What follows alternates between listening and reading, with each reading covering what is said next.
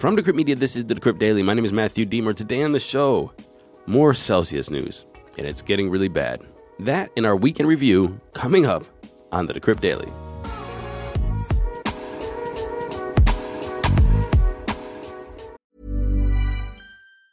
Hey, it's Danny Pellegrino from Everything Iconic. Ready to upgrade your style game without blowing your budget? Check out Quince. They've got all the good stuff shirts and polos, activewear, and fine leather goods, all at 50 to 80% less than other high end brands. And the best part? They're all about safe, ethical, and responsible manufacturing. Get that luxury vibe without the luxury price tag. Hit up quince.com slash upgrade for free shipping and 365 day returns on your next order. That's quince.com slash upgrade. Good morning, everybody. Welcome to the show. Today is Friday, October 7th, 2022.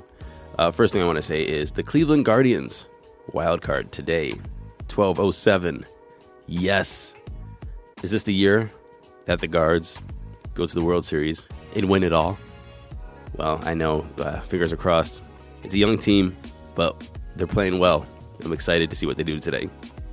But other than that, I just want to say parental discretion is advised. So if you're driving your car with your kids or listening to this at the office, I, I can't see that I'm not going to say some profane language with some of the news that came out overnight in regards to Binance, Celsius, some doxes, some just crappy behavior.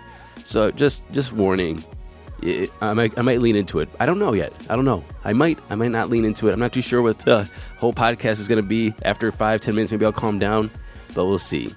But you know what I want to see right now are those crypto prices.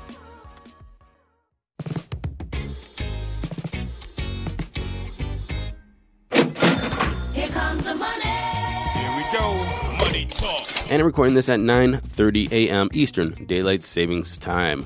We have Bitcoin sitting at $19,657, down 2.3% in 24. Ethereum's at $1,335, down 2.1% in 24. Tether's number 3, USDC's number 4, and Binance is at 283, surprisingly only down 3.6%. Running off the top 10, we're at XRP, BUSD, Cardano, Solana, and Dogecoin. The total market cap is at 1.75% down on the day, sitting at 947.3 billion. We have a BTC dominance dropping to 39.8 and an F dominance of 17.3. Moving into our week in review and some headlines today. Everything's going to be mixed in today because we have a lot of follow ups from old news that we reported earlier in the week. So we're going to start on Monday. On Monday, we reported that former CEO of Celsius, Alex Mashinsky, allegedly withdrew $10 million from the company's account back in May, just weeks before the now defunct crypto lending firm froze customer withdrawals.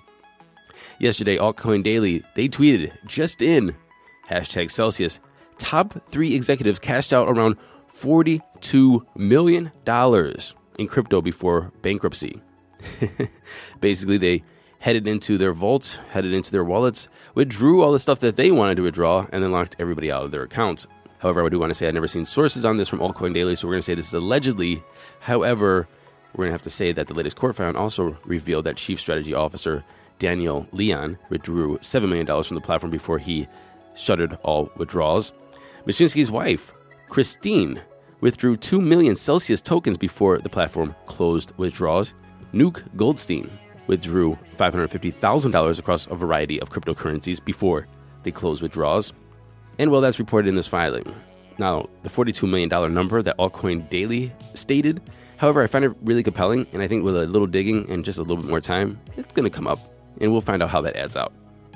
In other Celsius news, and this one's a big one, Celsius revealed the names and transaction histories of hundreds of thousands of customers in a court filing. And the PDF is live for everyone to see. I downloaded this morning. It was a 14,500 page long PDF document, and it contained information such as customer names, crypto wallet IDs, transaction types and amounts, which services the customers used, and the types and quantities of tokens held. Basically, you can take this document and you can put in your friends' names that might be in crypto, influencers' names that might be in crypto, and find out how much money they had on Celsius, how much money they were using for collateral, how much money they were just hodling, how much money they withdrew, how much money they lost or got locked out of. this is a super big breach in privacy. The only silver lining to this dark, dark, dark cloud is that the crypto wallet addresses are redacted, or else you would be able to see everybody's wallets and see everybody and see everything everybody's hodling. But I think it's bad enough. Literally, I've saw dozens of people's names that I know on this document. Nick Hansen, the CEO and co-founder of Luxor, said in a tweet that this Celsius leak may go down as one of the greatest breaches of customer information ever. And so, why is this such a big deal? Well, not only do you dox everybody who's been using Celsius, you put a target on people's backs. It's not even just a target. People want to keep, you know, a lot of things that are close to their chest. Like, hey, how much money do you have? How much crypto do you hold? I know people on that list that I never knew how much money or crypto that they hold because I just talked to them as a friend. We said, "Hey, I do this, I do this. I have money in Celsius, Voyager. I, you know, have collateral. I'm hodling Bitcoin. I'm not hodling Bitcoin." But we never got into like the nitty gritty details. You know what? People want to just remain private. You know, just keep that to themselves. But now, because of this, you have a glimpse into their finances. Very not cool. Actually, at the beginning, I said there would be, you know, parental discretion. You know what? I'm calmed down. I am. Um, but I want your opinion. I want you to really, really write in and give me a really thoughtful answer. Because instead of being negative, instead of saying, hey, you know what, Alex Mashinsky needs to go to jail and blah, blah, blah, blah, and all the comments that I probably have about Celsius right now, and the doxing people and people's privacy and uh, them running off with $42 million. And I want you to write in and make your case or convince me of how this is a proactive or positive for the space, how this actually gets us to a goal that we want to see, and what is that goal? Because all I see is TradFi, unregulated TradFi nonsense being applied to these new companies, and it's not really building out the decentralized utopia of DeFi and so on and so forth that we hoped it would be, where you can get paid interest on your hodlings like you used to in a bank. This is not what's happening. But I'm getting negative. I'm getting down. I'm getting pessimistic. I want you to pick me up, lift me up, and give me new ideas, give me new insight into what's happening and how this actually can be turned into a positive. Can you do that for me? Matthew Aaron at Decrypt.co. Also on Monday, what we saw was we had a Coinbase outage. Coinbase account holders with bank accounts found themselves unable to conduct transactions on Sunday morning, and we identified the issue as a problem with the ACH withdrawals, deposits, and buys. Also on Monday, Solana suffered a major outage. At 7:01 p.m. Eastern Daylight Savings Time on Friday, Solana posted that the network was experiencing degraded performance. And shortly after, Solana posted that the network is experiencing an outage and not processing transactions. And what happened was, it appeared that a misconfigured node caused the unrecoverable partition of the network. And what does that mean? Well, somebody told Decrypt, and this is what it means. A validator was running a duplicate validator instance, meaning when it was their turn to produce a block, they produced one block from each instance for the same time slot. So some validators saw one block and some saw the other block, then couldn't agree which block was correct. Both Coinbase and Solana are back online. Moving to Tuesday. On Tuesday, we found out that Kim Kardashian was hit with a $1.26 million fine for allegedly failing to disclose $250,000 that she was paid to publish the Instagram post shilling a cryptocurrency called Ethereum Max. Also on Tuesday, Gary Vee and his V VeeFriends NFT, well, they're evolving. Evolving out of the digital space into the meat space with plush toys and vinyl toys that are going to be sold at all Macy's and Toys R Us. So basically, you could buy NFT plush and vinyl toys for your kids or yourself. Again, my criticism of this is I really wish the NFT holders, in which I consider the seed round investors for Gary Vee's VeeFriends, uh, were getting payback off of this IP. I wish that that's how it was working. Moving into Wednesday. On Wednesday, Coinbase announced the expansion of its services to retail customers in Australia, making it easier for the residents of Oz to buy, sell, and trade digital assets. Coinbase, which first started operating in Oz in 2016, allowing our Australian friends to buy Bitcoin and Ethereum, said it will be introducing PayID as a way for Australians to deposit funds using direct transfers from their bank accounts. Coinbase is also rolling out Retail Advanced Trading, a new tool that will give Australian registered customers access to powerful trading tools with one unified balance, as well as 24 7 chat support. Again, I think all this is going to happen, but I'm very skeptical about the 24 7 chat support. Actually, let me take that back. I am skeptical of the efficacy of the 24 7 chat support. It'll probably just be some kind of AI bot thing with no real interaction with a person. You know, the best chat support I've ever had was Namecheap, the place that you could buy web domains. Their chat service and their customer service is just remarkable. Coinbase, why don't you call them, see, see if they can help you out? Yesterday, we had a lot of Do Kwon and Terra Luna news. The South Korean Ministry of Foreign Affairs announced yesterday that the passport of Do Kwon, the Terra Luna CEO, will be canceled in 14 days. The ministry also ordered that the passport be returned to authorities. A statement they said, if you, Do Kwon, keep the passport, the validity of your passport will be invalidated. Basically saying, in a very complex manner, your passport will be canceled.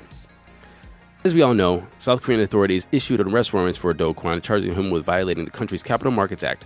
Shortly after that, Ministry of Finance began working on voiding the crypto founder's passport. As the hunt for Do Kwon continued, Interpol approved South Korean prosecutors' request to issue a red notice. As we all know, red notices are issued to fugitives that are wanted for prosecuting or to serve a sentence. And basically, it says, hey, law enforcement around the world, you guys all can get them. But then bring them back to South Korea. Also, yesterday, we heard that Seoul's Southern District Prosecutor's Office arrested the head of general business operations at Terraform Labs. This person was reportedly the key aide to Terraform Labs co founder and CEO, Do Kwon. However, we have an update. A judge at the Seoul Southern District Court has dismissed the warrant, citing the lack of necessity for his detainment. Yu Mo is the name of the head of general business operations at Terraform Labs, and Yu was accused of deploying a bot program while at Terra that artificially inflated and deflated the price of Terra's algorithmic stablecoin, UST. Despite these allegations, Yu is no longer warranted or wanted for arrest. Also happening on Thursday, Do Kwon denied reports that the South Korean prosecutors frozen $39.6 million worth of his crypto assets. He said, in relation to this matter, once again, I don't even use KuCoin or OKX. I have no time to trade. No funds have been frozen. I don't even know whose funds they've frozen. But good for them. I hope they use it for good. And moving into today's big news. Transactions on the Binance blockchain, also known as BNB chain and Binance Smart Chain, were halted after a potential exploit in the network was detected through a spike in irregular activity. BNB, Binance, Binance blockchain, the group tweeted, all systems are now contained, and we are immediately investigating the potential vulnerability. We know the community will assist and help freeze any transfers.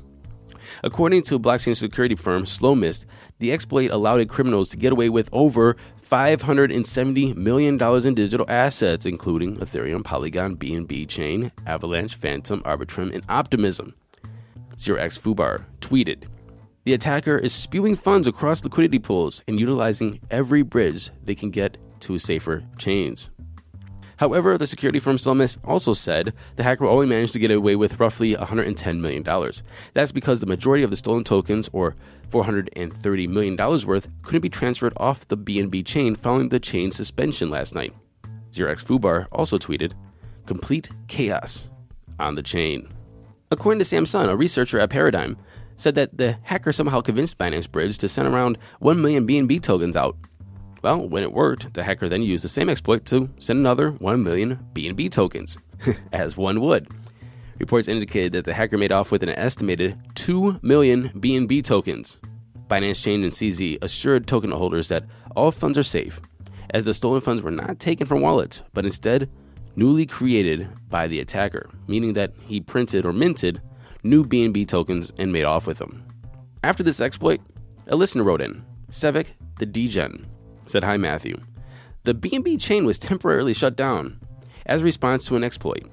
This got me thinking about the centralized nature of our largest blockchains. What are your thoughts on the risk to blockchain users in regards to the blockchains with the ability to be switched off on command? How might regulations protect users from these risks?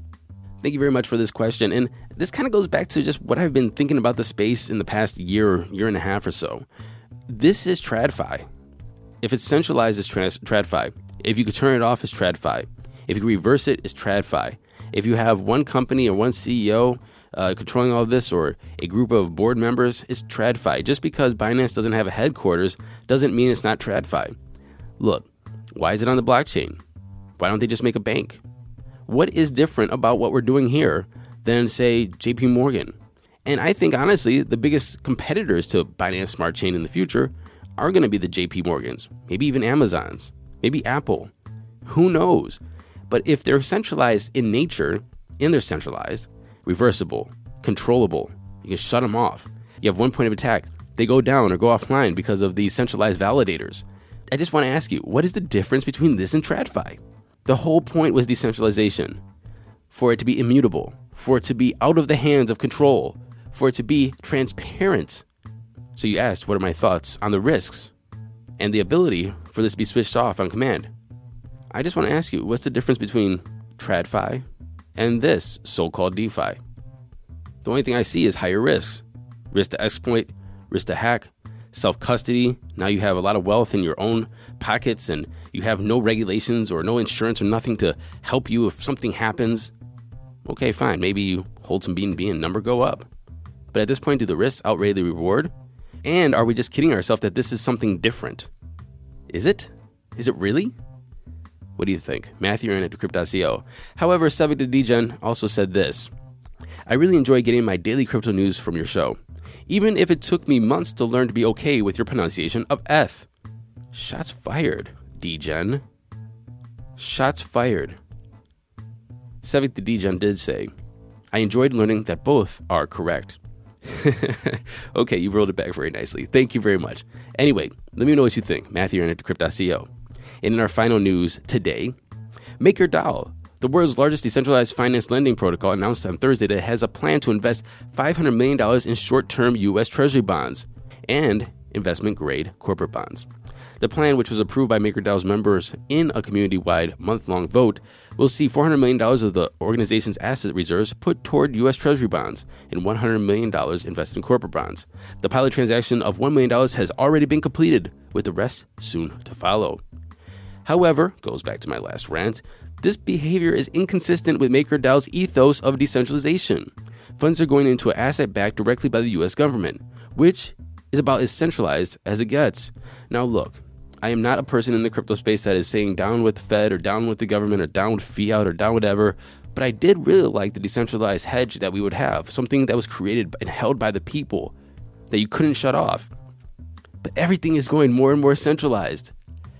I, I don't, I just, I'm just having a hard time with the whole space moving to TradFi, corporate structures, just the same old, same old when we have the potential to do so much more. Am I just getting old and getting shaking my fist at a cloud and telling kids to get off my lawn? Or do I have a point? Please snap me out of this. Maybe I'm getting too pessimistic, too cynical. Maybe I've been in the space too long and need to take a break. Or maybe I'm spot on. What do you think? Matthew at Decrypt.co.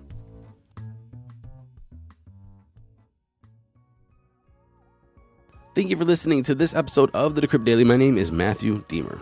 Don't forget to go to Apple Podcasts, like, subscribe, share, leave me a good comment, please, and five stars. And if you're listening on other platforms, click those five stars over there, write those comments, tell everybody that this is the best damn crypto news show that is always, always coming out daily. And they've been doing so for over 700 shows and continue to do so. And until Monday, happy hodling, everyone.